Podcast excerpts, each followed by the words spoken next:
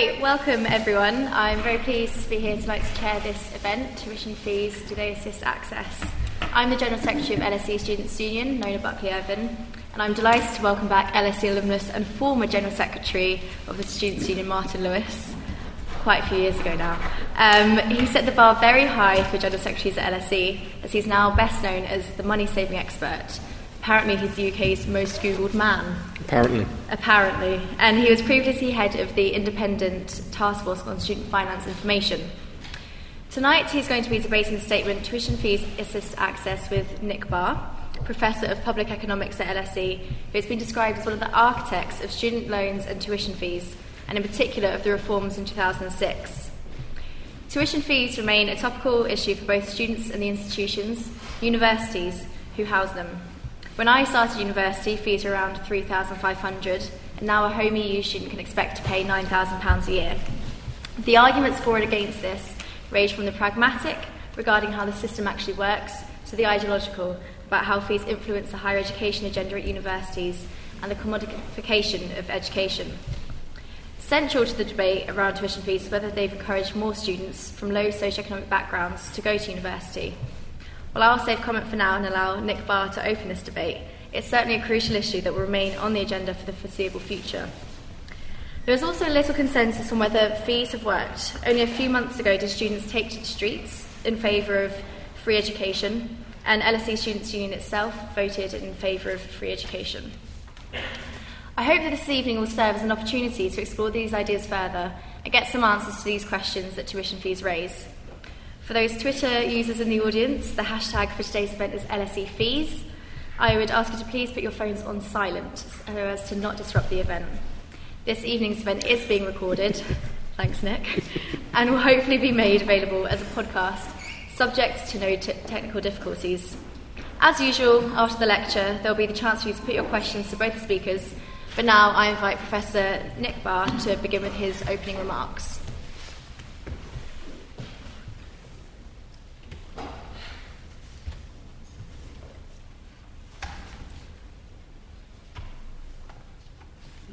I was told hit the escape key and I'm- all would I'm going to move be round here revalued. for this Ah, okay. back, you'll forgive me. Great. Sorted. Right. Good evening, everybody. It's, a, it's an enormous pleasure to be here with Martin. We, we talked about this 20 years ago when he was General Secretary of the Student Union and I was an academic governor, and we've taken every opportunity to talk about it since then. What I want to do is to kick things off by clearing some stuff out of the way. Um, my starting point was when I was first. It was first suggested to me I write about student loans in the 1980s. I thought that student loans were a nasty right wing Margaret Thatcher type plot, and I didn't like the idea at all. And it was one of those interesting things where the arguments turned me round 180 degrees. Um, the 2006 reforms that have been mentioned brought in tuition fees of £3,000 a year, covered by income contingent loans. Um, those reforms increased the size of the maintenance loan and brought back grants. And, excuse me, start again. It's Tony Blair saying thank you. That's right. um, as the blurb for tonight's event says, I was, I I was involved in designing that system. I supported it. I still support it. The 2012 reforms, I absolutely refuse to be put in the position of defending the current incoherent mess. I'd put a, a rude word into my notes, but remembered that this is probably going to be podcast, so I thought I'd better behave myself. But uh, feel free to choose any rude word you like to describe the current system. What I hope we can do, this PowerPoint is being difficult.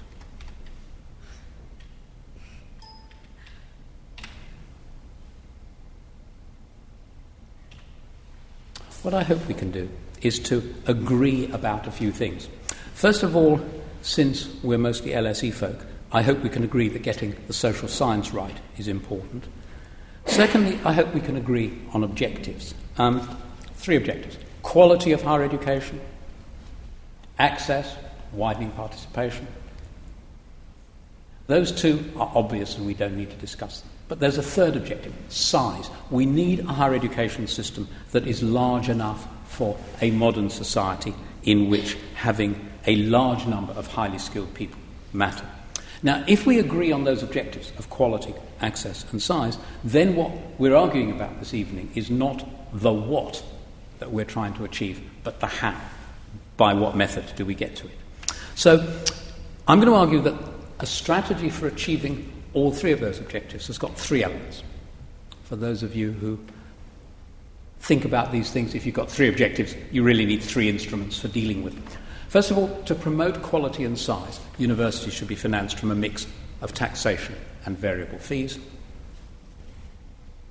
That's fine and dandy, but students are broke. They can't afford to pay fees. So the second element is loans that cover fees and living costs and are large enough to make higher education free for students. It's graduates who repay, students get it free. And the third element is policies mostly earlier in the system to widen participation. So, how do we widen participation? And that's really what I want to talk about. My bottom line is that what stops people getting to university is not having good A levels or the equivalent. So the access problem is not fees, it's not getting good high school graduation grades. The policies that widen participation are those that get people to good A levels, so policies earlier in the system, and the link between fees and access is that if you spend less taxpayer money on university students, you've got more to spend on students earlier in the system. And that's a much more powerful way to widen participation. So the evidence is now very powerful. There's something I call pub economics. Pub economics is something that's obviously right, and everybody knows it's right, but it's wrong. And pub economics argues that quote unquote, free higher education widens participation, and pub economics is wrong. Two sets of arguments. First of all, early child development matters. There's now serious medical research, you know, medical researchers at Oxford, Lancet, etc., um, that what matters most is a child's first 1,000 days from conception. So, conception to age two and that that strongly influences life chances, uh, the quality of life, and life expectancy. And the evidence from the neuroscience, if you look at the diagram, you can see how much of a child's cognitive development happens uh, in the later months of pregnancy and the first year uh, of life. Um, that's the neurological evidence. The economic evidence, this is um, work by James Heckman, Nobel laureate, so serious economist. It shows the returns to spending on education by age. And the grey bar at the end is spending on prenatal care. Then you have very high returns, 0 to 3, preschool programs. It declines with age. And the, the quote from James Heckman's work the highest rate of return in early childhood development comes from investing as early as possible from birth through age five in disadvantaged families. Starting at age three or four is too little, too late.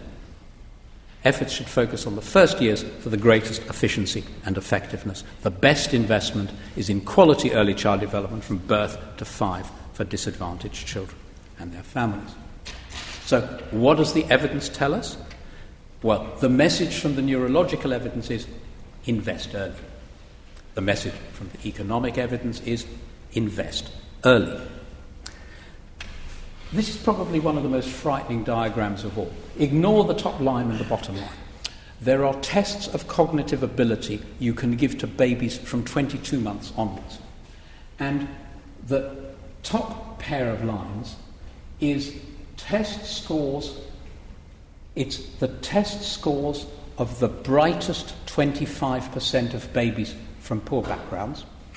And the bottom left is the test scores of the least bright 25% of babies from middle class backgrounds. And the work tracked them. And you can see that the beige line comes down and the dark pink line comes up.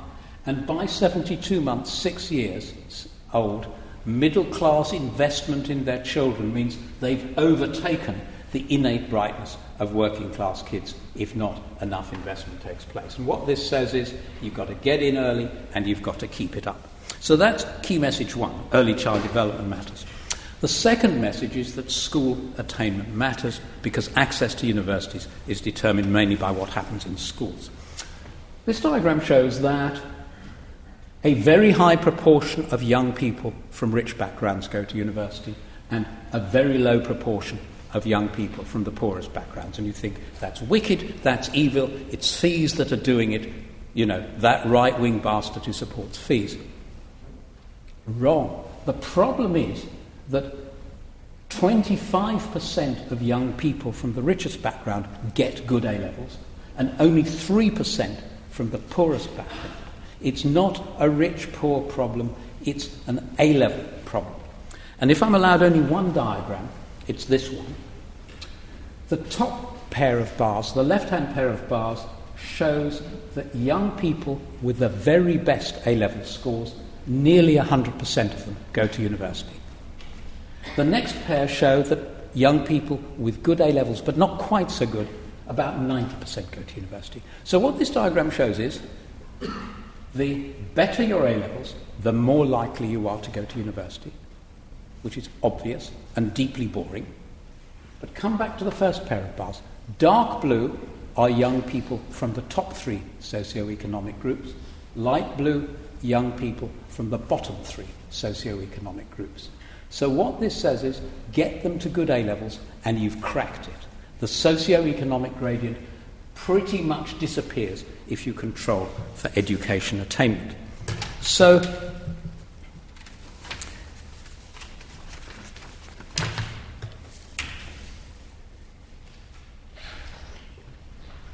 last slide 2006 reforms, the ones that I supported and support. In 2004, 11% of young people from the most disadvantaged areas of the country applied to university. So, in the year that higher fees were introduced, the, part, the, the application rate from the poorest backgrounds was 11%. Higher tuition fees were introduced. The fees harm access argument said participation would go down. It didn't. It went up. And if I were better with um, Excel, I would have made the scales show the line more steeply. Participation went up from 11% to 19%. That's a 50% increase over six or seven years. And the people who did the research were skeptical about it. They said, you don't get such big changes over such a short period of time. They went back and tracked these young people's GCSE results, and they all showed the same improvement as uh, the improvement in A levels that led to improved participation. Why did this happen? Nothing to do with fees and loans, everything to do with policies introduced much earlier. Sure Start to improve nursery education, the literacy hour, the numeracy hour, education maintenance allowances, which helped young people um, stay on at school um, beyond age 16, and Aim Higher, which was information and raising aspirations. And this isn't just an English result, there's OECD results that show the same thing. So, my argument, my final point is fees assist access by freeing resources to spend earlier in the system, which is where the most powerful impediments to access occur. I rest me case, me. Martin, over to you.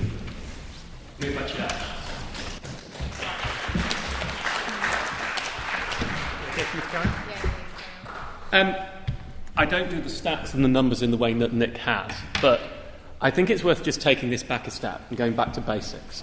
And we, we've had this word free education mentioned a number of times here, but let's, in a nice social science institution, be very plain. Free education does not exist. All you have is education that is either paid for through general taxation or education that is paid for by the individual or something in between. So we need to get rid of this concept of free education. That's just free education towards the individual. That's not necessarily saying that I'm against it, but it's simply saying that the entire concept is flawed. If we go back to 1979, When I was seven, you weren't thought of, and Nick was 64. Back in those days, sorry, mate. Back in those days, which many people say were the pinnacle of free education, when many people demand this, was what, this is what we want in our society right now. What you had is people went to university, they didn't pay a penny, they got huge whopping grants that meant that they could live a relatively easy life on the back of it. And it was 2% of the population who went. And what it was is the general taxpayer paying for the children of the elite to go to university without paying a penny and to get grants on the back. Now, I cannot, you know, as a centre centre left man, support that particularly. So we have to look at a system that we're in now where it's no longer 2%, it's not quite 50%, but let's call it nearly half of society going to university. For me, that's a better thing. We're not even going to get into the perspective here.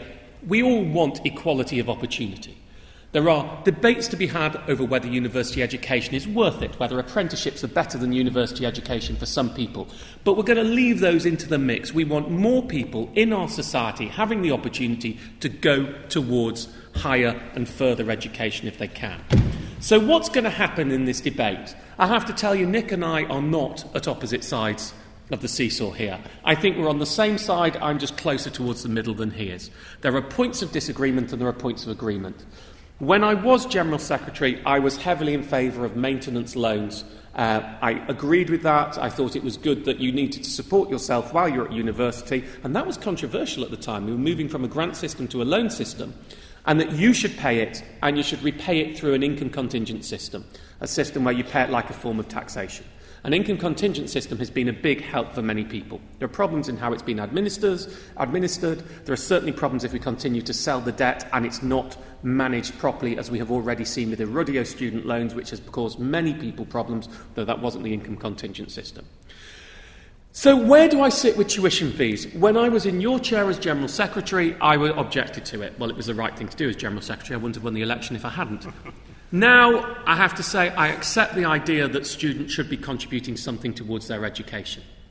People who go to university earn more afterwards. What we have is effectively a no win, no fee system, if we're talking about win in financial terms. If you don't earn enough, you don't repay a lot. I am staggered by the number of people when I do phone ins on the system, or on whether it's television, on radio, the number of parents whose question is, I am petrified about my child going to university because if they do not get a good job, how on earth will they afford to repay the loan? Well, they won't have to. You only repay if you're earning 9% of everything but 21,000. That's the point. I don't want my child welching on the loan. They're not. There is a defined contribution. One of the great mistakes, and I suspect you will agree with me, on the entire system, it isn't a loan. This is not a loan, nor is it a tax. It's a hypothecated system and it needs to be a contract so you can take it outside the United Kingdom. I'm very strongly in favour of calling this a graduate contribution system. Because if you replace the explanation of this system, if you replace the word student loan with graduate contribution, you know, if you ask a parent, your child's going to be £50,000 in debt when they leave university, what are you going to do? Are you going to pay it for them so they don't leave it in debt? They're going to tell you yes. If you say to a parent, if your child leaves university and gets a good job, so they're earning a lot of money, the, the fact that they went to university means they're going to have to contribute more back. Are you going to pay that for them? They'll tell you to get lost. So, if you replace every form of the explanation of student loan with graduate contribution, what you start to get is a system that makes sense to the populace. The biggest objection I had to your presentation was your dismissing pub economics. Because this entire problem is about pub economics. You are, of course, right in that pub economics is wrong. But that doesn't stop the problem that pub economics exists. And when we talk about the Labour policy at the moment, which I am torn on, let's just move towards that. Let's go into, you know, 2015, general election, Labour saying drop tuition fees to £6,000. Right, we're in the London School of Economics. Let's talk about what the actual impact of doing that is. You repay 9% of everything you earn above £21,000. Supposedly from 2017, that will be uprated with average earnings each year. There has been talk about that being stopped. The government promised me it wouldn't be stopped. No, you, you, let, me, I'm gonna, let me challenge you on that. Students were told it would be uprated in 2017. You might argue that going forward it should be stopped for new students. a retrospective change is, is not, but no, and I, I didn't think you'd agree with it.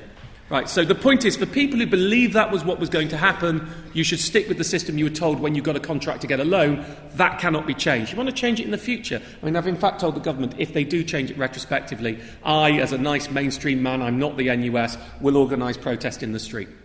And I've written that as a direct threat. They're very well aware of it because they promised me when I was explaining this system, as the man in charge of explaining this system in 2012, I have written promises that it would be uprated in 2017. All the calculations were based on that fact. If that is changed retrospectively, you cannot, no private con- company can go back and change a loan contract unilaterally, and nor should the government be able to. They want to change the system going forward.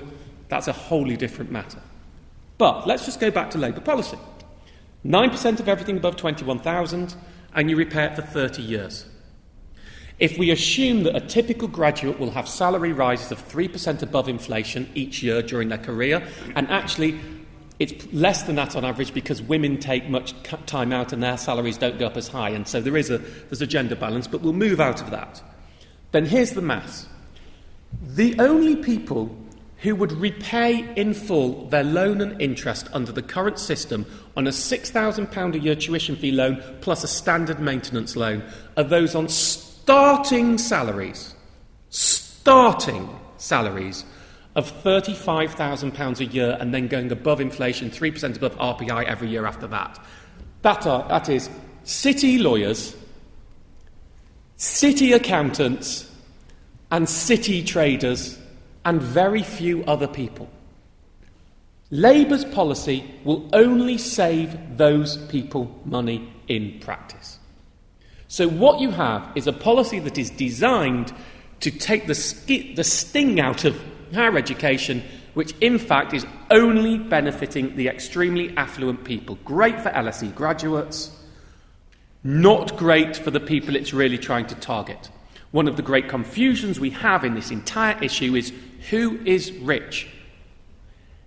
Am I rich if my family is rich and I go to university and get a low paid job afterwards? Or am I rich if my family is poor, I go to university and get a high paid job afterwards? Which one of those is the rich people we don't want to help in this scenario? And that confusion about affluence and background and wealth and background is one of the great problems in this.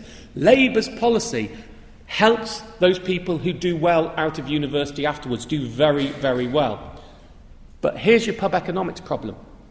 The problem with £9,000 tuition fees is it's a psychological deterrent to going to university for people from non traditional university backgrounds. And your bar, your Nick bar, in fact, as it went down. I agreed with the top A level students, but the further you went down, the gap started to increase. And this night, and when you've got those people at the cusp, you've got the people at the cusp, when we've got near 50% participation rates in university, that's where Labour's policy has some merit. Currently.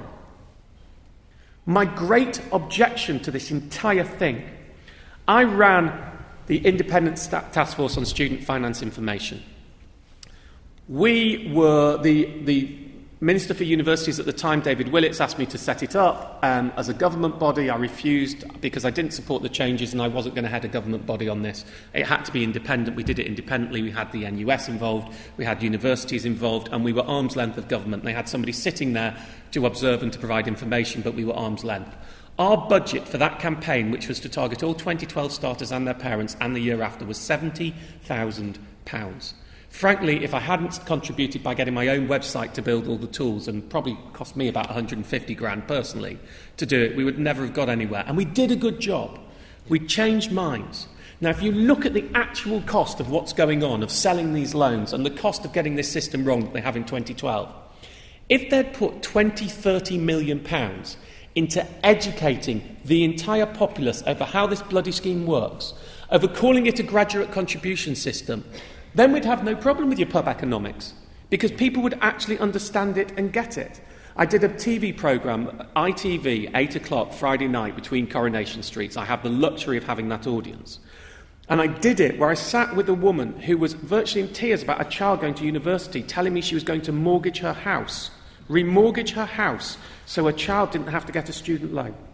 Let's just do a compare and contrast LSE. Typical mortgage rate, her level was 4.5 to 5% interest. She would pay it each year. If she can't pay it, they can take her house from her. If she loses her job, they can take her house from her. If her income drops, they can take her house from her. Student loan, the interest rate is set at the rate of inflation or higher if you earn more. If you lose your job, you don't have to repay it. It wipes after 30 years. It does not go on your credit file. The more you earn, the more you repay. The less you earn, you less repay. I know which loan I would prefer. And the idea of adding to your mortgage to bail your child out because they're going to go to university and may have to pay money back if they get a good job, that is the status that we are in. So for me, while on many principles apart from interest, which we can discuss later, Nick thinks interest should be charged. I hate the idea of interest being charged on the loans. In principle and in, in theory, you are right. In practice, at the moment, tuition fees are a deterrent to many people they shouldn't be. Education and a change of society and a change of name are the answers. And you cannot have this in an academic bubble without starting to look at how do we get people to understand how the system works. And if we don't do that, well, all the graphs in the world won't solve, solve this problem. So that's my opening. I mean, let me respond to that. And I, I mean, I agree. We, th- there is a lot we um, agree on. Pub economics is important out there in practice. I said this evening we're mostly LSE. This is what the analytics tell me. This is why I take the view. I do. I agree. Names are absolutely important. I told Tony Blair, call it a graduate tax, because then people will get it. They will realize that loan repayments, they will shift loan repayments from the credit card bit of their brain to the payroll deduction bit of their brain. Um, but at the time, the T word was an anathema. You couldn't call anything a tax because uh, uh, it was simply, uh, simply not done. So call it a graduate tax, call it a graduate contribution is important. It isn't a tax, just we're in conversation. No, no, it's not a It's not a tax for two reasons. No, I agree. I, Yeah. No, no, it's not a tax. But I'm saying call it a graduate tax because then people will, will get it. But the point that, I'm, I mean, I make points very similar to yours. When people say to me, you bastard, you know, how can you make us repay £50,000? My response is that young people have no idea how bad it really is because alongside the £50,000, there's the million quid in income tax and national insurance contributions a typical graduate will pay over the course of their career. And I did those sums several years ago and it's probably now two million. Um, It- just, just to interrupt, because we're now in the interrupted Yeah. bit. I don't think this issue is young people. For all the work I've done and all the outreach, this issue is parents. It is parents who are scared of this debt. You go and talk to bright 17, 18 year olds, even, and I've, I've been and been into the schools with low participation rates.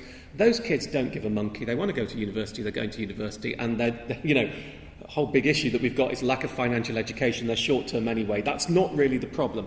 This is parents who ask questions like, How will my child get a mortgage Yes. if they have a student loan? I mean, just as a, a little counter on that, if we contrast the 2012 changes, and not that I'm trying to sell them to you at all, uh, Pre 2012, you repaid 9% of everything above 15,000 and your borrowing was much lower. Post 2012, you repaid 9% of everything above 21,000. If you actually contrast the system, while you had a, a bigger loan and you'd be repaying it for a lot longer, the reduction in your disposable income in the 2012 system is much lower. So, in the first 10 years or so after university, when you would be repaying the loan under both systems, you're better off in 2012. You'll be easier to get a mortgage because you've got more disposable income and it's done on earnings multiples. Not quite anymore, it's done on affordability, but let's. But the same type of concept.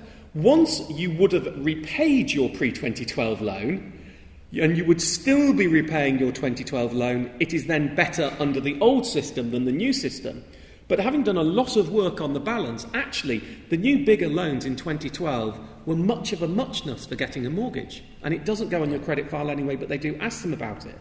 But you try telling people that the fact that tuition fees have been increased from £3,000 to £9,000 a year and it won't actually impact the ability of your child to get a mortgage in the, in the round. You can't get that through because people just see. And the newspapers, I'm a journalist, I'm a, I cannot tell you how many newspapers I've berated, even on my own pieces, when the sub editors change it to student loan debt of £50,000, what will you be in? And the first line says, of my articles always start, don't believe the headlines or the political spittle. The, the £50,000 figure is a load of nonsense. What you've got to focus on is how much you'll repay. But they still put the, the introduction and the headline to the article to say that. So we have, it's interesting, my view, and I'm a communication professional effectively, my view is this is a communication problem. Absolutely. More than it is an academic problem. Although what was happened in 2012 was just ridiculous because the whole balance was done incorrectly. If you're going to start charging people more, at least get some extra cash into the exchequer for doing so, and that's not going to happen. They got the sums wrong. I mean, I mean, I mean, a quick response when you say it's parents, not young people. Completely agree. And the line I take with parents is, I say, do you lie awake at night worrying that your kid's going to have a, a large tax bill in future? And they goggle at me as though I was slightly batty because if their kid's going to have a large tax bill, it means they're making a lot of money and there's nothing to worry about. So I completely agree. I'd like to, come, rather than talk about detail, there is a fundamental point that I want to raise, and that's to ask the question what is the purpose of student loans? Now, widening participation is one objective, and to achieve that, you need redistribution. And I support redistribution targeted at the activities that widen participation. In fact, I don't just support it, it's utterly essential. Student loans are a device for what economists call consumption smoothing. They're a device for redistributing to your young student self from your older, higher earning self. Now, because when you buy a house, the house acts as security, so the market will provide a decent deal for you most of the time. When you borrow to get a degree, it's risky because you don't know how much you're going to earn. So, good consumption smoothing needs some insurance built into it. Income contingent repayments protect, give insurance to people with low earnings this month. Forgiveness after 30 years gives people insurance against low lifetime earnings. But the purpose of loans is consumption smoothing. So all graduates except those with the lowest earnings should repay their loan in full in present value terms. Loans are not a device for widening participation. They spend money the wrong way for doing it. So the reason we might disagree about the threshold, I take the point about retrospection. 21,000 is too high because up to 60% of graduates don't repay in full. That means that student loans cost the taxpayer a fortune. That means that the Treasury caps student numbers. Now, rationing student places, quite apart from it being wicked, is unbelievably stupid in terms of national competitiveness. You can hear them sniggering in South Korea. So I think the fundamental point, and I want to test whether we agree or not, is what the purpose of loans is, because that then determines how they ought to be designed.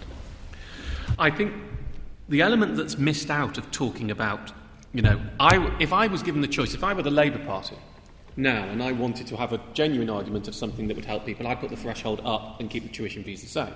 I mean, purely on the basis, if you put it at 12% of everything above £30,000, then you'd have high earning graduates paying more effectively, but a much higher threshold before you start. Now, it counters what you say but we have to have this national debate about where we set the line.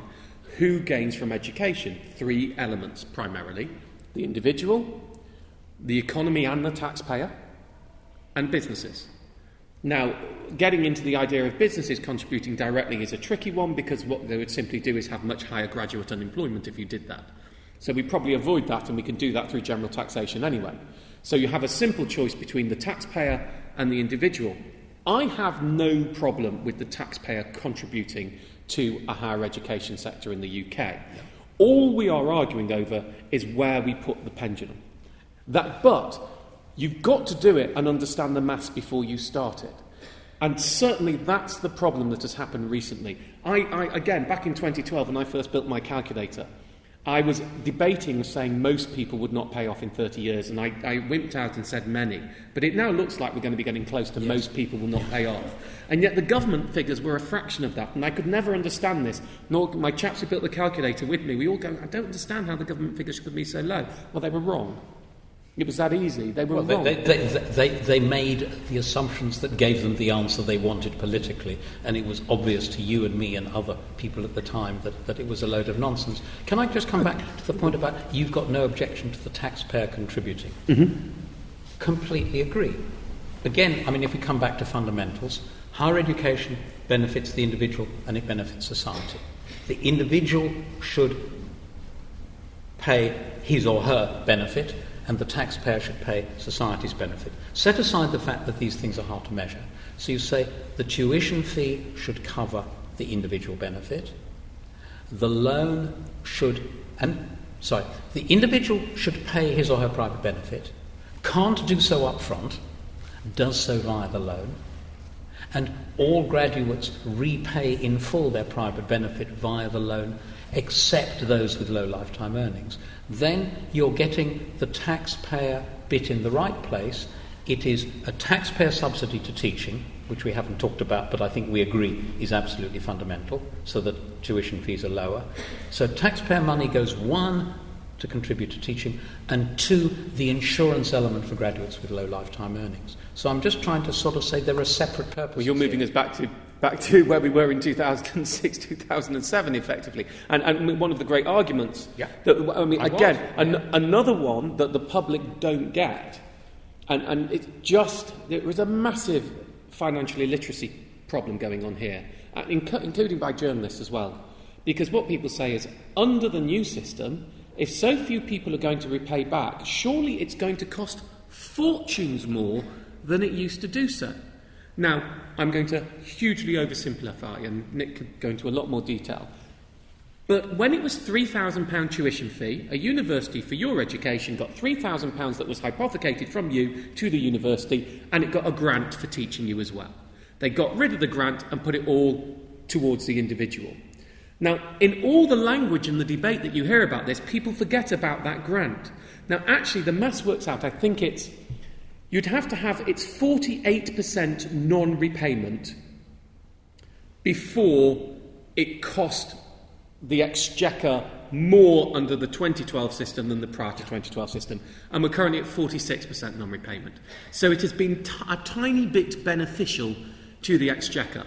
But I don't think any politician would agree that for the extra 2% it was worth the political spittle, fight, and un- lack of popularity. Had it been at 25%, which is where they w- roughly were, that would have been a much, much better Yeah. outcome because then you'd been talking about saving billions of pounds. But let nobody forget, in the old days, universities used to get cash direct from the government.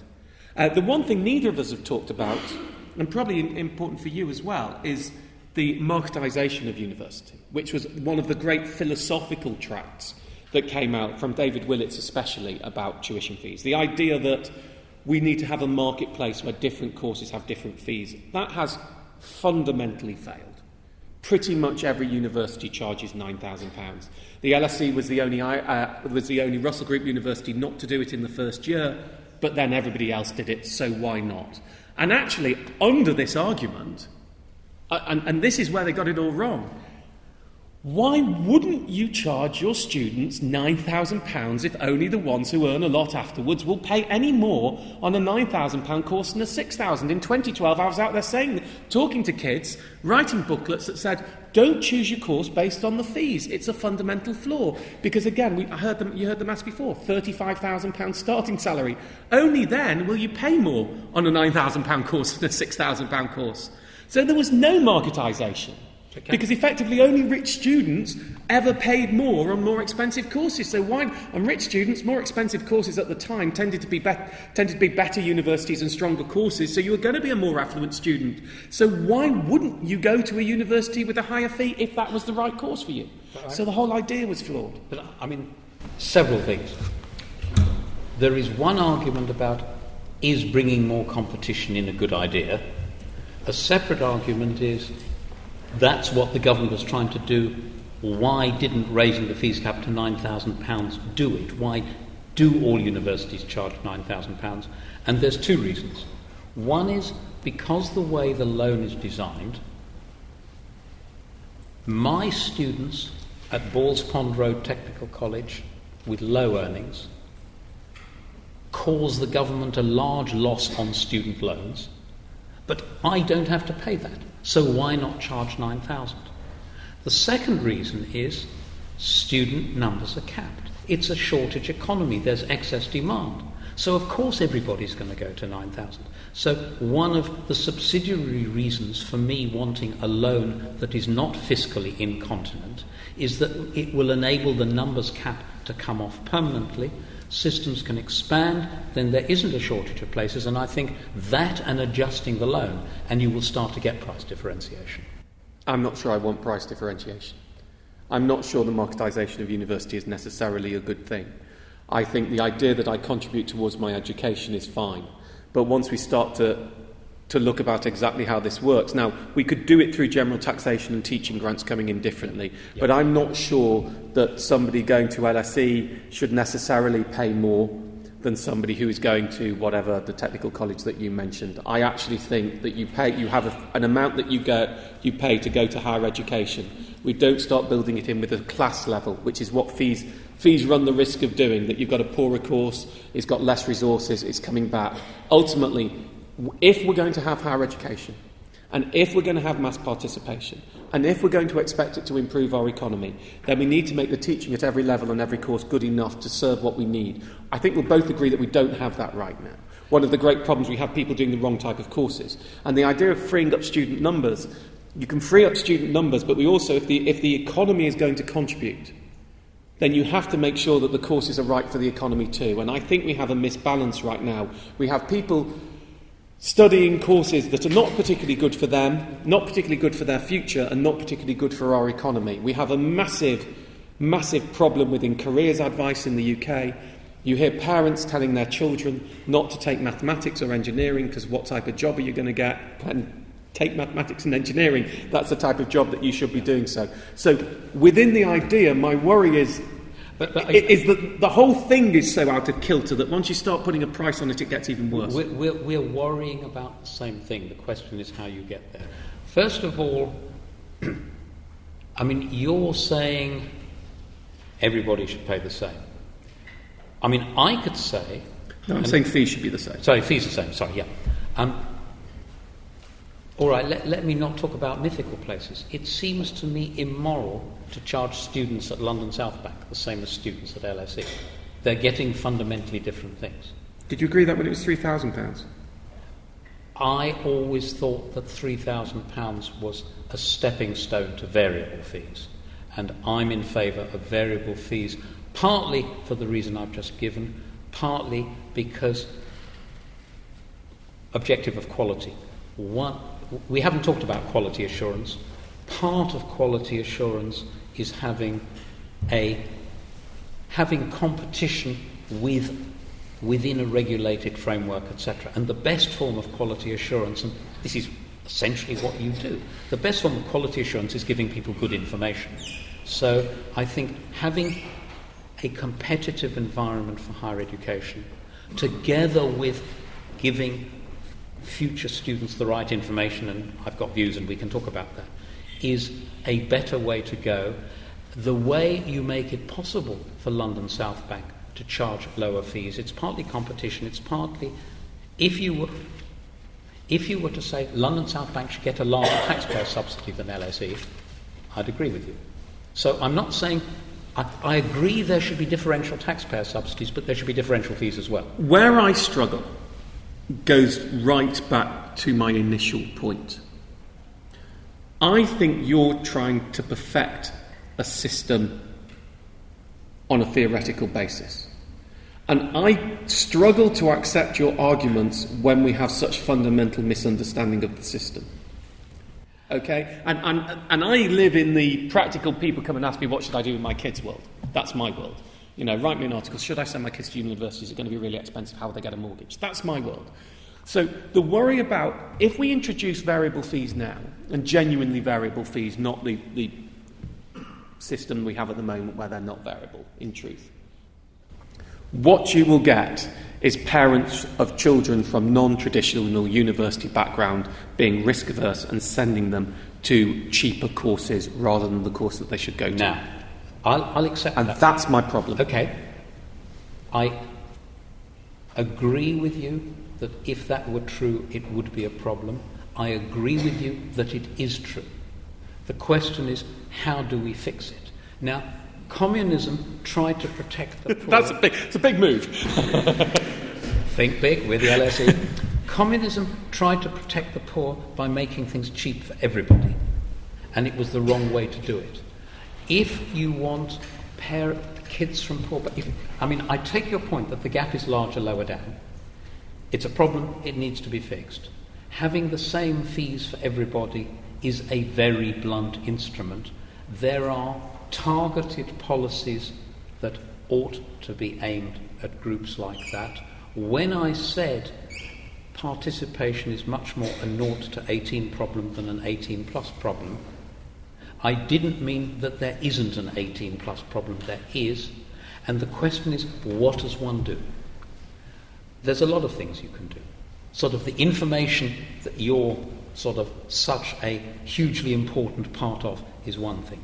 Another thing is giving people low cost experiments. So part time options. So you stay in your home, you stay in your job, you do a three unit course in the evening to see whether you can hack it. Enormously important.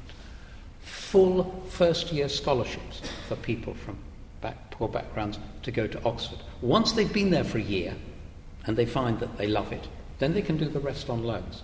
Um, there is a huge Doesn't that defeat your entire the entire philosophy of an income contingent system? No, because what I mean, that was the fee no, no, no, no, thing no, that no, didn't no, no, work. no. Income contingency works where people are vaguely rational. Where, there are some people who won't take out a loan, even if, in your excellent phrase, it's no win, no fee. And this is sometimes sloppily called debt aversion. And in my view, it's not debt aversion, it's risk aversion. It's exactly what you say. But what people are mostly risk averse about is am I good enough to hack it?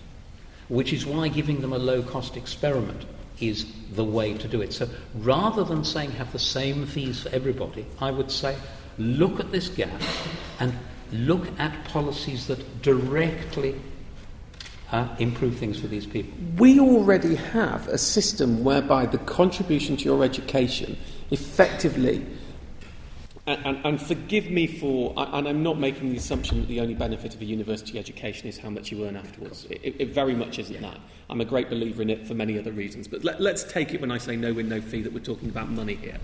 We already have a system where the more you financially gain from your university education, the more you pay. You're effectively adding a level of gearing to that by, by changing the fees on top of it so that it's, it's accelerated. And I'm just not convinced that that's necessary. And what I find fascinating here is when I object because of the, the pragmatics of the situation, i.e., people are risk averse, your sol- solution, if you forgive me, is to bastardise your own system by saying that we should have fee waivers in the first year, which makes no sense to me. Uh, because ultimately, if we say that I will, if I'm successful after university, I then financially, then I will pay a lot, then the fee waiver makes no difference. If I go to Oxford and I don't gain financially on the back, I won't pay anything. Or I mean, or, or go to LSE for an even better degree and I don't gain on the back, I won't pay anything. But if I do earn a lot, I will repay a lot. So I find that I find that an inconsistency in your But I, approach. I, I, I mean, Does anyone else? Are you with- do you understand you're, what I'm you're, saying? You're, Yeah. you're, now being the purist, and I'm being the pragmatist, and saying yes, a price should be a price, and a loan should be a loan. No, I'm not But- being. I'm saying. I, I'm saying that you, you can't design a system. You can't start to design a system around a purist base, then make exceptions. And your argument on variable fees is on a purist base. Well, you can do it. I disagree with it, but your argument is on a purist base. My, I come from a practical side right now, and in some senses, a principled side um, of how we need to operate this. And my view is we've got to fix the, the knowledge gap first. I You know, agree completely. And, and, and I, I don't No think we should be doing, and, and I don't think we should be doing anything else before we fix the knowledge gap. That's the most important thing in this system. I have to say, on the change of name, no politicians will do it. When I first got the task force, they asked me what I thought, and I said to them, it was 2012. I said, do not change the name this year. You change the name this year, people Yeah. will just call it spin. This is the worst possible year to change it. Give it two years. And I wrote two years Yeah. later, exactly two years later, I then wrote my piece on why we should change the name now. Because people get it now. And it is the right, before they do any more changes, change the blooming name. And one, that's the start point to the whole, everything else that we're talking about. But on, on your purist base, I just, I struggle. Either you go one way or you go the other. And, and I agree, I, I'm, I accept there are inconsistencies in my argument. I hate the idea of charging real rates of interest to students. Even though I am fully aware that because of the way the system works, the vast majority of them won't pay any interest at all because they won't repay enough to repay their capital in real terms, never mind the above inflation rates of interest. And I know you're a fan of having it in real terms. I think I can just about cope, having been an ex General Secretary of the LSE, with the concepts of students contributing to their education. I can't cope with the concepts of student, students having to contribute also to the cost of financing the cost of their education. And in principle, I would have it at an, at an inflation neutral cost. I would say you don't pay real I want to make interest. one response One to more that. I know, point, I know you want gonna open Of course, floor. of course. Just to say, partly to help discussion, I think there are two sets of debates going on. One is what do the principles tell us, and the other is, given those principles, how do we get from here to there, bearing in mind that the real world is full of pub economics. And I now miss a very good friend of both of ours, Iain Crawford, who was my political partner in crime in the run up to the 2006 um, reforms, whom, whom Martin knew well as well. Iain was a hardball political pro, and I did the principles, and Iain did the politics, and we got a good result in 2006 because of the teamwork. And I think what you're seeing in our debate, I mean, there's a lot of you know, I hear a lot of Iain and me with endless hours of discussion I, I, over I, well, it was a great compliment to be proxying for Iain, so thank you very much. And just, just one point on the interest rate, just to come back to it goes back to what the purpose of a loan is. A loan is a device for allowing people to redistribute to themselves. The interest rate, I'm saying, so, so I'm saying loans should ideally cost the government nothing. That means that graduates should be repaying an interest rate equal to the government's long run cost of borrowing.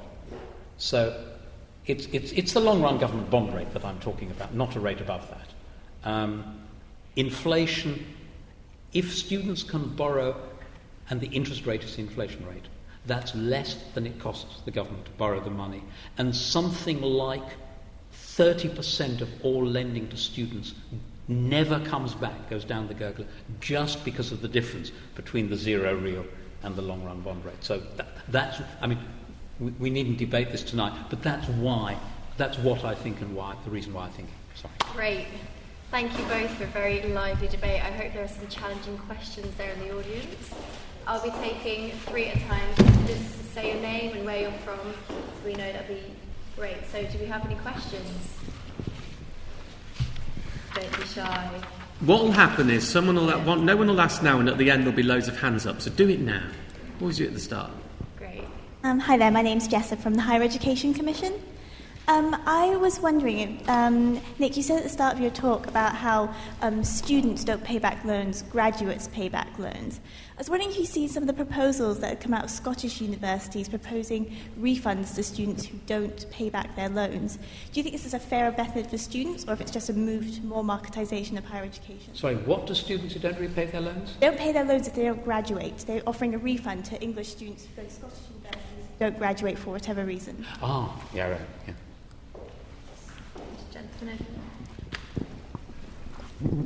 Uh, hello, I'm Brian Harding. Uh, my wife and I had two daughters. My wife came to the LSE and we looked very closely at student uh, fees since they were introduced. Unfortunately, our eldest daughter was the first year when fees were introduced, and we thought, knickers, we've just got caught. Thousand pound, we thought that was awful.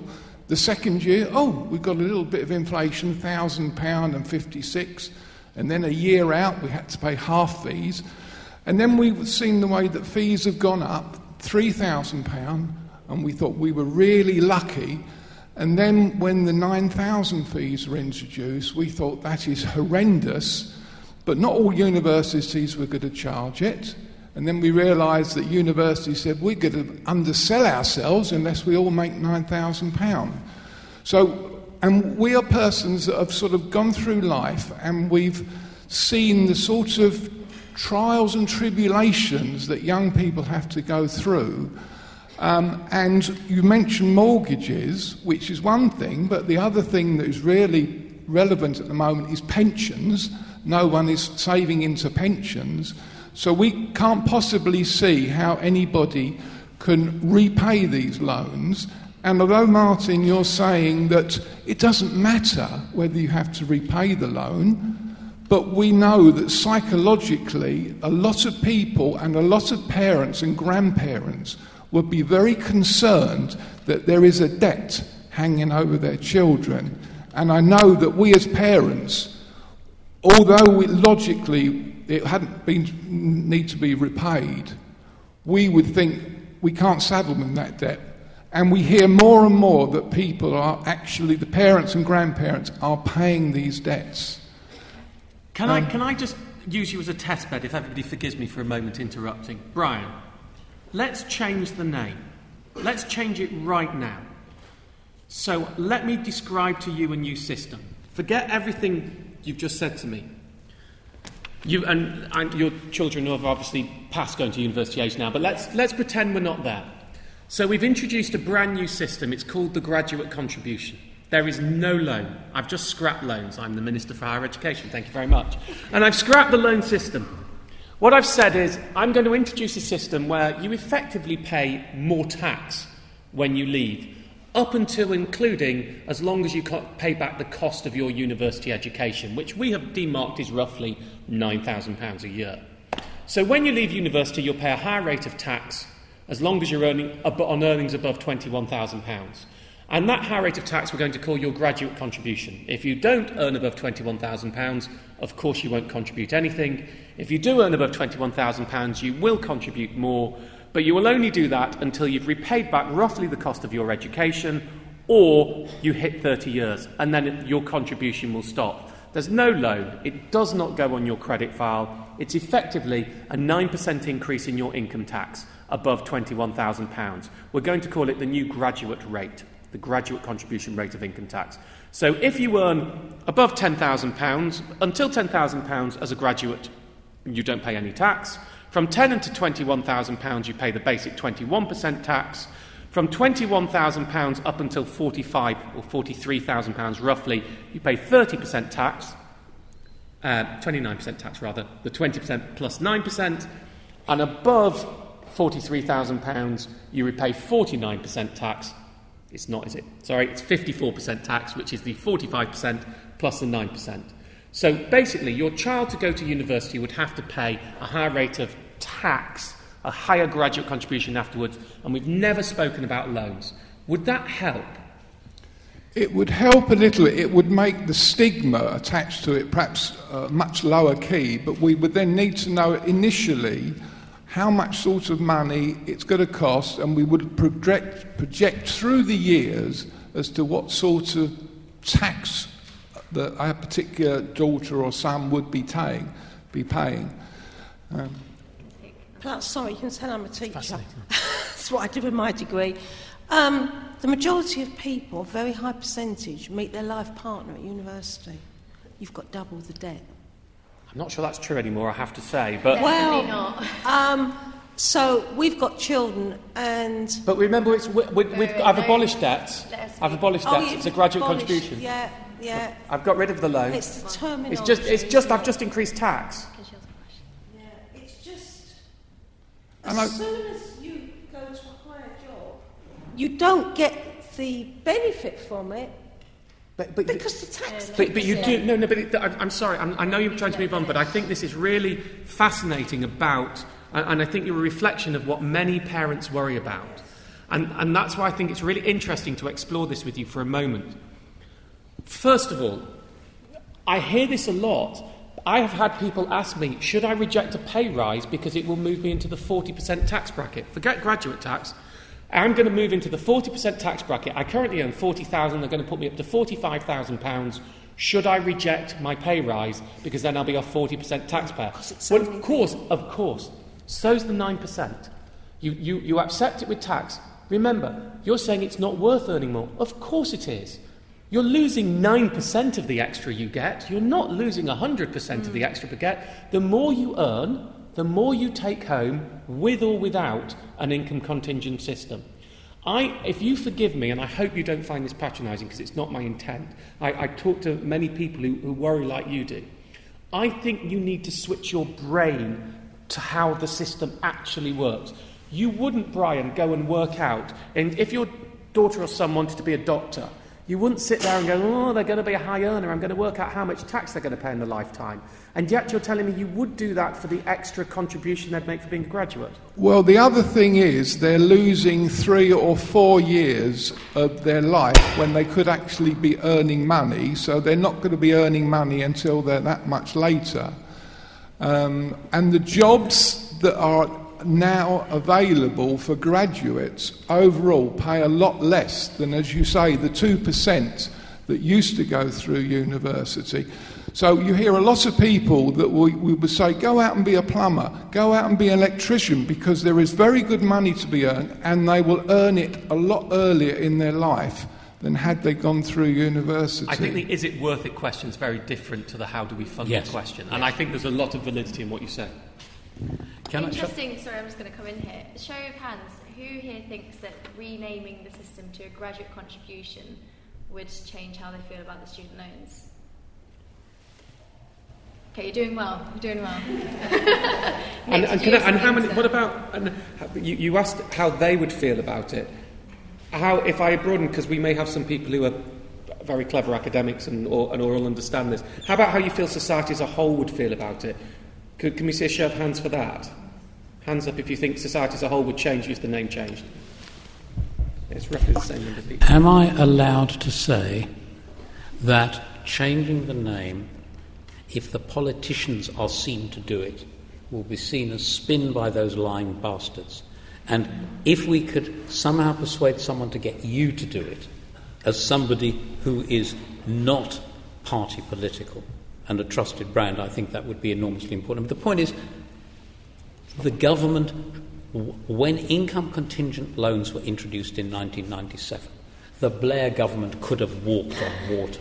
They could have said, brilliant new loan system, graduate contribution, income contingent, uh, income, um, so graduate contribution, income related, payroll deduction, no debt, they could have done it. We've now got so much water muddied, it's, it's a big task the, that needs the, to be done. And there's another deliberate reason I want to change the name that is nothing to do with student finance whatsoever. In my day job, in, when we introduced student loans in 1990... 1990 was the first, was the Baker one, and 1998 23 was... years ago, we started educating our youth into debt and now educating our youth into what we call debt. And we have never educated them about debt until this year. I ran a big campaign to get financial education on the national curriculum, which we got in September. It, I, that's the one I want on my gravestone. Right. And, but the point is, what we did by student loans is we inured a generation to borrowing. We got rid of the stigma of borrowing and rid of the stigma of bad borrowing, and we didn't teach people how to do it correctly in the first place. And what we have with student loans is a government enforced system of borrowing because we call it a loan. So stop calling it a loan, call it a graduate contribution, and then start educating about the real loans that are out there. You know, mortgages, fair enough, you're going to have to get one. The rest of the loans, should you be borrowing or shouldn't you? But when we have enforced borrowing on our youth, and we call it a loan even though it isn't really a loan, it isn't just dangerous for the student finance system, it's dangerous right across the consumer system in our country. That's the other reason I changed the name. Great. I mean, there is the. the, the yeah, I was going to say, should go back to the previous. Yeah, I mean, I mean, I mean, I mean, Jessica, if I understand your question, you're saying should students who borrow but then not graduate get their money back?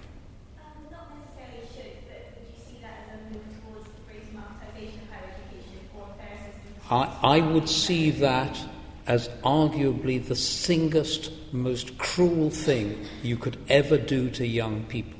Okay. Because you are at the end of the Easter vacation of your third year, coming into finals thinking, if I take my exams and I pass and I get a marginal 2 1, I might necessarily, I might not get a hugely good job, but I've got this stuff to pay off. Whereas if I duck out of finals, I don't.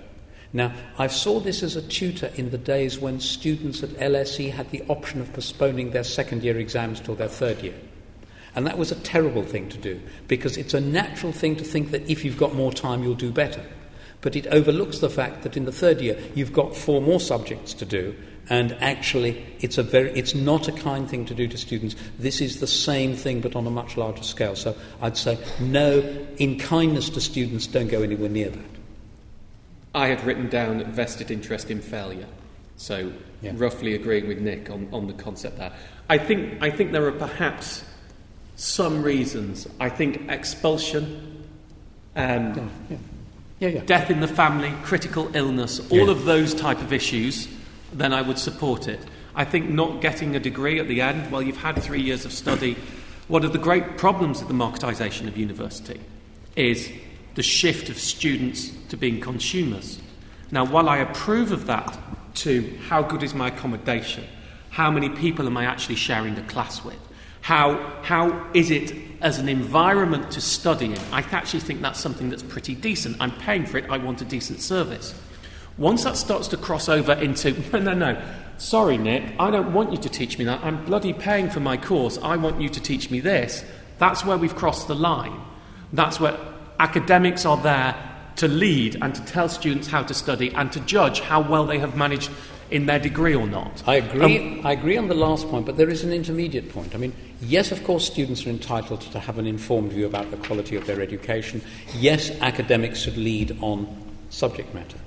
But I can remember a very long time ago when there were no tuition fees either for UK students or for foreign students, when university didn't really matter that much for life chances, when there was a staff table tennis table, when there was very little teaching in the summer term, when um, teachers didn't always turn up, uh, when there weren't any office hours. Now, today, so, so then 1980, we lost our taxpayer support for overseas students, which didn't matter for any British university that only had three overseas students, but for LSE with a tradition of a third or so of our students from other countries going back to the interwar years, it mattered a lot. And we went out and we did a bit of marketing, and students started bringing us checks. And guess what happened? We started to be nice to them. You know, if a student complained that um, a lecturer hadn't turned up, um, the director would beat up on the head of department, and the head of department would beat up on the lecturer. Um, so I think that on process, competition has had demonstrable benefits on improving what we do. I, I, in, I, and I agree, and that was the service led element that I meant. I think an independent quality assessment of the level of academic yeah. teaching. You want good teachers, and if your teachers aren't good, I think that's certainly a problem. Yeah. But it isn't for me to start dictating, you know what, I don't want you to judge me on this, I want no, no, you to no. judge me on something else. Uh, I mean, I, I did a paid postgraduate uh, in 1997 98. And I remember at the time, and I was 25, I'd come from LSE, I'd had a couple of years in the city, and I went to do a postgraduate in broadcast journalism. And I did sit in that, that course, and uh, some of the other people were younger than me, a few were older, and I got shouted at by my, the, the head of the course, and he said, oh, whatever. And I turned around to him and said, whoa, whoa, whoa, I pay to be here. You want to tell me something, you tell it me. You do not raise your voice to me. That is not an acceptable way to behave with me. Thank you very much. And I was paying that, you know, proper money out of my own pocket. And I think that that is acceptable. Yeah. It isn't for me to tell him what's on the curriculum or yeah. how to grade me because I'm yeah. paying for it. And I think that we have to be very careful in that nuance. And that, and what you're talking about in Scotland, for me, starts to move into a dangerous direction of saying, oh, we didn't know. It, it starts to intervene with the academic integrity of an institution potentially. Great. More questions? Hi, I'm Peter. I'm a student here. Um, I wanted to ask about the, the repayment system and um, the effect of that on the cost to the, the taxpayer, the, the cost to the government in the long run. Because, as I understand it, you can, in the current system, you can basically repay at any, any time after graduation. So consider the example of someone from maybe a wealthy background who, whose family can afford to pay their, their university education or they can afford to pay it back within five years, say. We're basically banking on those people um, to subsidise the people who don't get a well paid job um, through sticking with the system of 9,000, 9% above 21,000. If, if, but if they look at that option after graduation, if they look at the options after graduation, then they're going to be a lot better off in the long run if they repay early, if they have the ability to do so. No?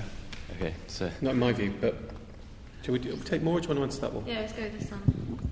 Okay, first, interesting. You said wealthy background. And again, we need to remember wealthy background and high earning graduate are not necessarily coming from the same set. The Venn diagrams may overlap, but I would say in many cases they also won't overlap. There are people from very wealthy backgrounds whose children go and work in charity jobs for the rest of their lives because they come from wealthy backgrounds. So it, it's not necessarily an overlapping Venn diagram.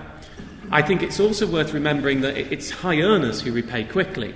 Now, if we take the system which says you pay RPI plus 3% at the highest end, well, first of all, when, when people who have money come and ask me, should I just pay my kids' tuition fees for them?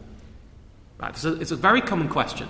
There are also people who say, should I get a mortgage to pay my kids' tuition fees? Well, that's a no brainer, never. That's ridiculous. Well, my answer, not thinking of the taxpayer, because that's not my job, my answer is to think for the individual. Look, let's take a very, very easy, extreme example here. Your child, the reason you're thinking of paying is your child has told you they want to go and be a doctor. Right? You know doctors have pretty good earnings after university. Your child goes, and we'll, we'll pretend it isn't medical school and they're just doing a four year degree or three year degree to make it easy. They go, they get their degree, you've paid off their tuition fees for them, they leave university, they move to Africa to work for Medicine Sans Frontières for £15,000 a year. They would never repay a penny. You've just thrown £27,000 away.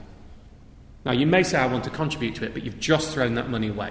So, my advice to people I mean, I'm not talking Bill Gates here, but my advice to people in that situation is put the money in the highest interest savings account you possibly can until they graduate and you know what, prof- what profession they are likely to have.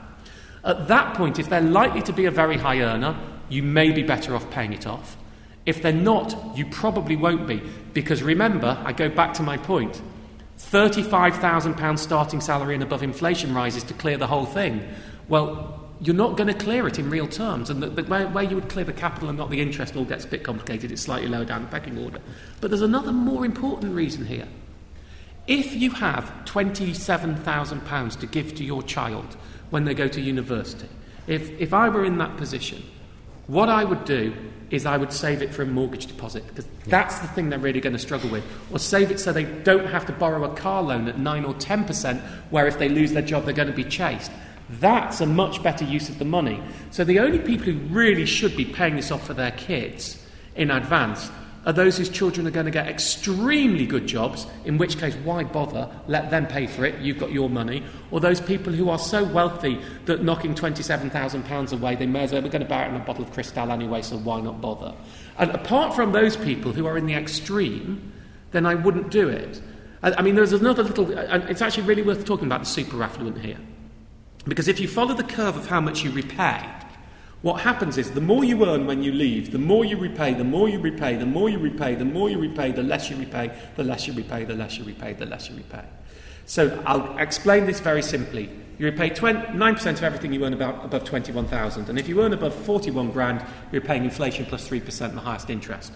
So you're an LSE man, you can do this. If I earned my first year's salary was a billion pounds, how quickly would I repay it? My first week. I'd repay my first week's salary. I'd repay all everything I borrowed in my first week. So how much interest would have accrued? Nothing. Which is why the curve goes up, the more you repay, and then once you start to become a really high earner, because you repay it so quickly, less interest accrues, less above inflation interest accrues, you actually pay less. But I wouldn't change the policy because of that perverseness, because it affects so few people. I think we just shrug our shoulders and look at everybody else involved. Sorry, I stole no, no, no, no, no, no. I mean, I, I agree with everything you say. I just want to comment the anomalies you talk about are merely sort of items 37 and 38 about why the current loan design is barking mad. Okay. more hands? Yep. Hi, I'm Luke. I work at the University of West London. Um, so there's two parts to the loan a student takes. Half of it is, you know, the tuition fee, which we've been talking about, but the other bit is the maintenance bit. Since we moved to the new system, those from the lowest household incomes get quite a lot of free money in terms of the bursary, um, and they'll go to quite a lot to university with a lot of money to live on. Those who have medium and higher incomes as a household, they will get a lot lower. It's about three thousand four hundred pound. So the idea is that parents then start to give money. Are we seeing that that three thousand five hundred pound is an access issue um, to students who can't actually afford? Though they might see the fees not as an issue, they might see actually living at university as an issue because they can't afford to pay for the accommodation. I just wondered if you had any kind of views on, on that while we're talking about about the loans.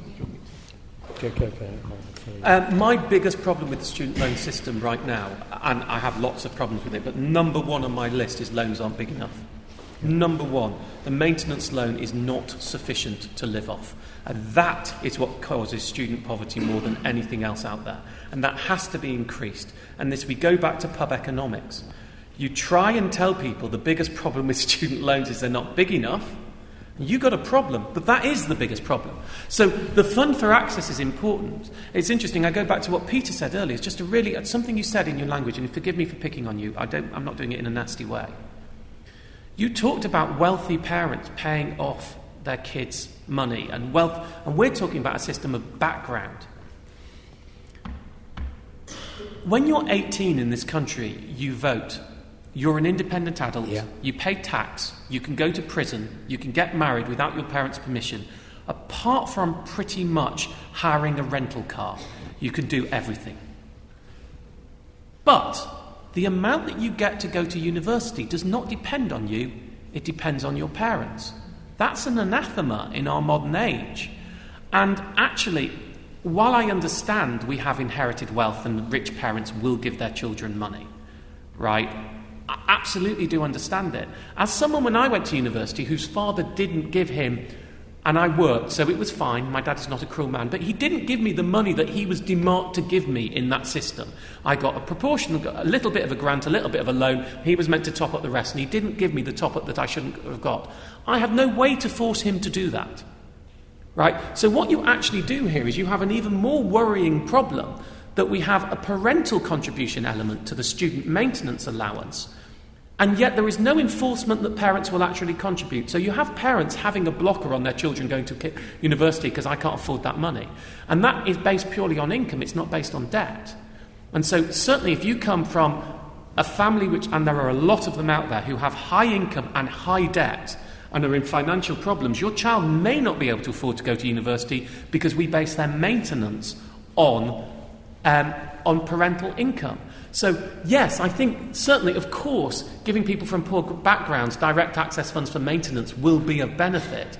But we have a problem in that system, which it's a very difficult one because if you do it on a political basis, to say that Alan Sugar, oh, look, I'm a rich man, to say that my daughter, um, that my daughter should get exactly the same as everybody else as someone from a poor background, even though she comes from a guy who's very, a family who's very wealthy. I get why people will object to that.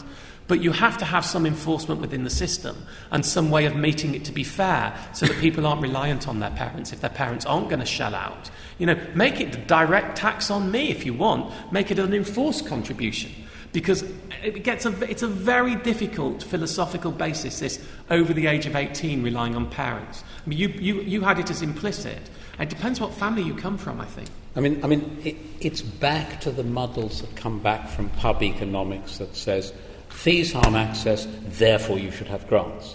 And I remember Charles Clarke, one of the few really good education ministers we've had, losing his rag at an NUS debate. If I were a real socialist, he said, I wouldn't spend a penny on higher education, I'd spend it all on nursery education. And whilst I don't believe that literally, there's a very important grain of truth in that. What pub economics says is you take a lot of taxpayer money and you pay it in grants to people who've got to university, who are the ones who largely have it made, and you're spending money on the best and the brightest at the expense of, the, of Sure Start, improving primary school education, education maintenance allowances, and Aimhigher, the last two of which most shamefully were abolished in the 2012 reforms. Now, that is the, if you like, the main argument. There is then a, a, second set of more detailed arguments about the gap there, where I agree with Martin, there is a genuine problem. But this is a subtle problem. It's not one that you solve by having grants for everybody, which is spending a lot of money ostensibly to widen participation, politically presented as widening participation that's spending money on the right thing in the wrong way on the wrong people. I would take that grant money and put it into the EMA in a second yeah. without batting my eye. That was the biggest, the biggest kick in the teeth for participation yeah. in this country. It was an absolute horrid mistake.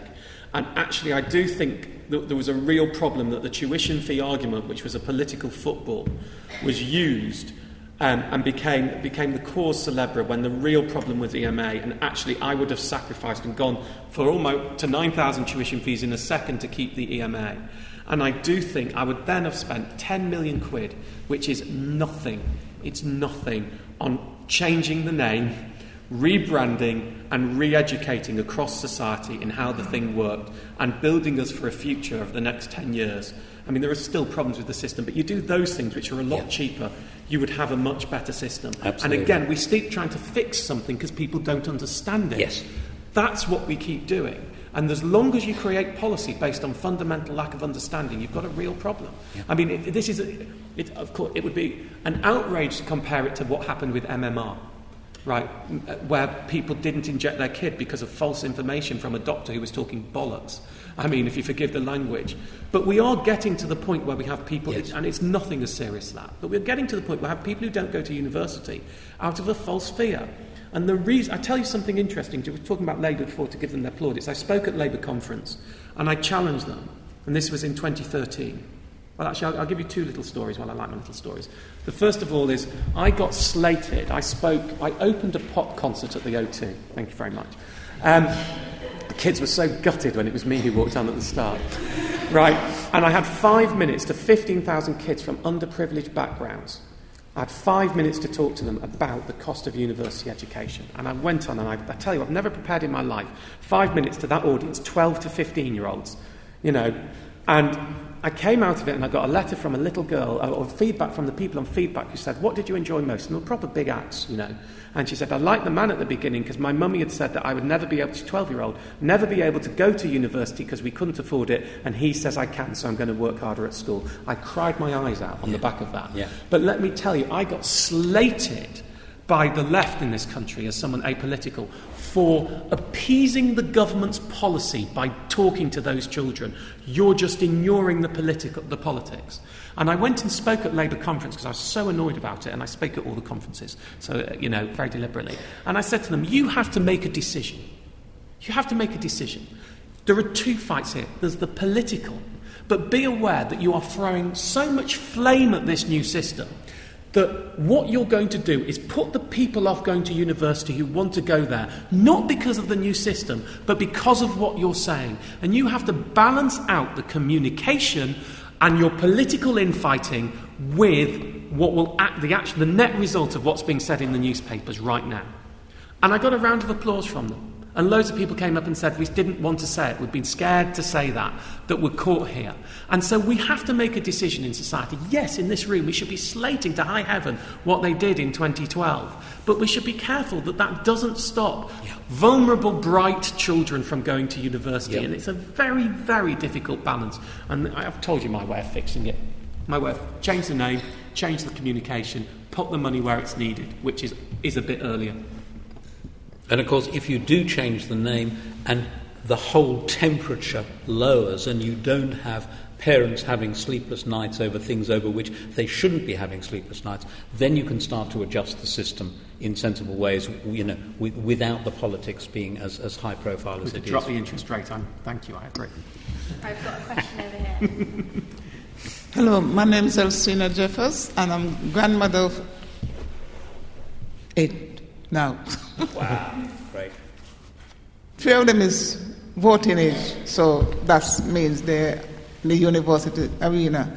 There's one thing I'd like to find out where do we go from here because sometime within the next six weeks, this is before the election, what are students going to do? And is it something that can be done before the election? Because this is a very important topic.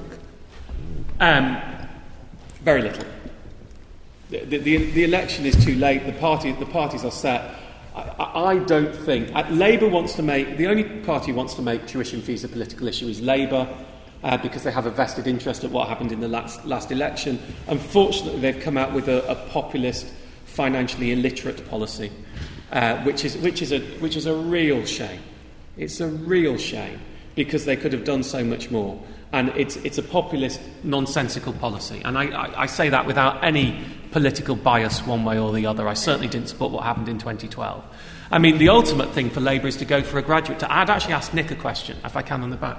Would you support a pure, a genuine graduate tax, i.e., graduates just pay 5% for 5% more tax than everybody else for all of their life. That's, I mean, that's the policy that many on the left want. Ideologically, I have no problem with that. The reason I'm against it is it's got three problems with it. Problem one if we want to expand higher education, we need to supplement public finance with private finance. A graduate tax is irredeemably public finance. We're not bringing in any new private money until 20 plus years down the road when the flow of graduate repayments in net present value terms sort of is, exceeds what's gone out. So that's reason one. Reason two, if it's a graduate tax, the Treasury gets the money, the Treasury divides the money amongst universities, you continue the present system of central planning, and you don't get the competition that I think is essential for one of the second objectives, namely quality. and the third reason is it is a closed economy model. You can impose a tax, a British tax, only on people earning in Britain.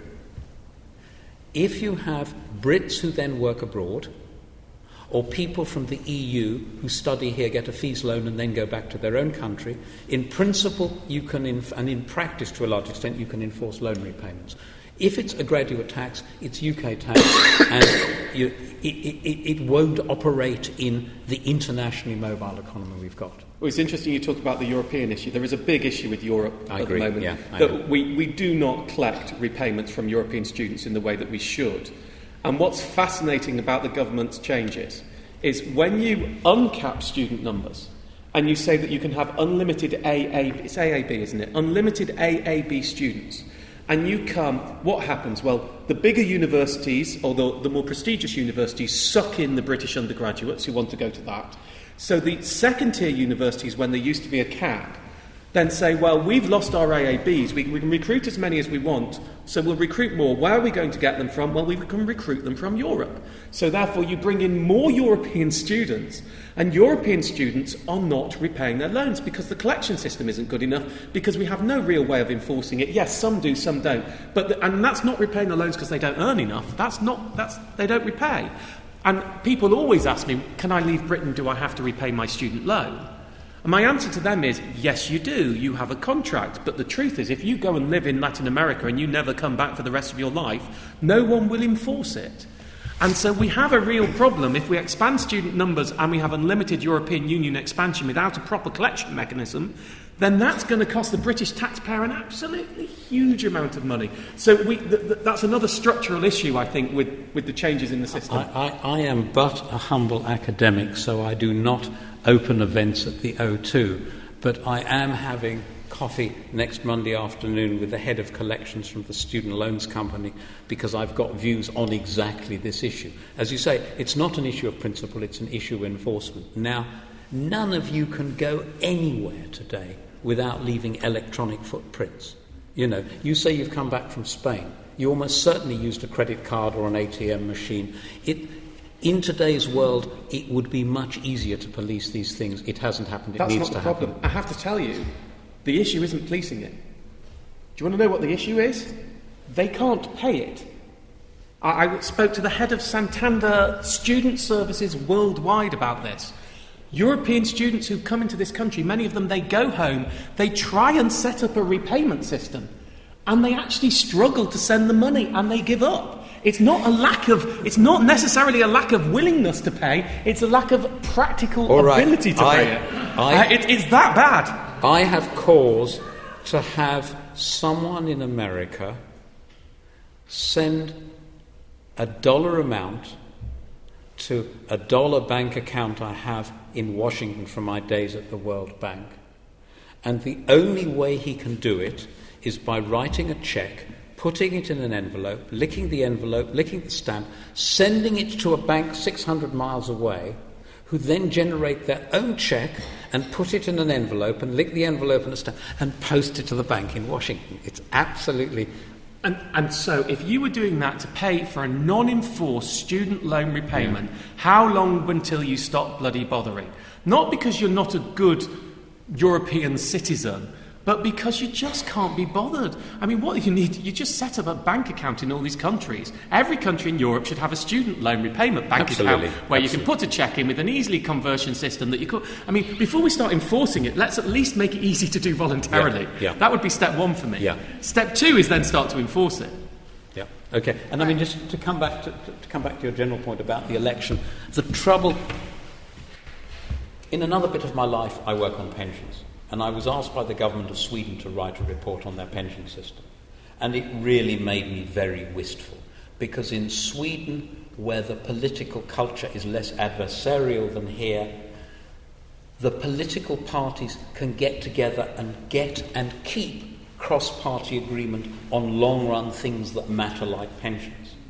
And we need something like, I mean, pensions are a device for redistributing from one's younger self to one's older self. Student loans are a device from distributing from one's older self to one's younger self. They are they should both be designed with long run predictability. That requires cross party support. Our political culture doesn't like that. What's going to happen between now and the election? I hope nothing. Um, because if anything is likely to happen, it's going to be silly promises. And on, on the Labour thing, I think there is another discussion to be had. There is a grain of sense. It could be done in a way that might make long run sense, but only in the long run, not in the short run, and time is getting short. So we could do a whole other one on pensions. We'd both enjoy that one too. Although, have, isn't it? They're actually both distribution from your middle self to your younger self and to your older self. Correct, yes. As Yeah. opposed to Yeah, yeah, yeah, yeah. Because otherwise, you could just cancel of course. both out. Yeah, It'd be easy, wouldn't it? Yeah, yeah. Yeah, yeah. All right, next one pensions then. Okay, It's a deal. Great. Well, that brings us to a close now. Um, I'd like to say thank you to the speakers for a very lively debate and for engaging with all the questions. I think fees will remain a topical issue, whether you be a student, an academic, or a concerned parent throughout the years coming through. So I encourage you to follow the debate in the lead up to the general election. Just in terms of your final words, if you could see one policy emerging over the next few years, and I think you've pretty much said it, but what would it be? Mine, I, I mean, I've, I've said this many times. It's fix the threshold at which loan repayments start. Once the 27 promise, 2017 promise has been dealt with, and I agree with you about retrospection, it should be frozen in real terms, if not reduced, in order to bring the loan system back into balance, whereby most of the money that's lent to students is repaid in present value terms, thus freeing up taxpayer money to do much better things both for quality and for, for widening participation. I suspect yours might be different. Yeah, I, I, I don't agree with that. And I think that that would shift the balance too far to the individual and too far uh, and away from the state and would mean really high costs of going to universities. Sorry, I, I, I, sorry, isn't to, an sorry to interrupt. I should include in that one of the things you would do is you'd bring back some teaching grant. I, where do I see it going as opposed to what I would like to see? I think it's going to get very, very tricky. We have a failed system. The system that we have now cannot last because it was meant to cut costs. It was meant to cut costs at the expense of the psychological increase in cost of going to university of a high tuition fee. And what it hasn't done is cut costs, but it has added a psychological burden. It hasn't worked, so it has to be changed. The question is do you change it really radically? Is there another system out there which they decide to adopt, which is a radical change because they can't admit, if, if that's if we, do, unless, if we have the present government continues, because they can't admit how big a failure it was, so we need a radical change which we haven't talked about or haven't discussed here, and a totally different way of doing it. And my concern is we will, and the whole thing could get even worse and even costlier for individuals. On that positive note, please put your hands together.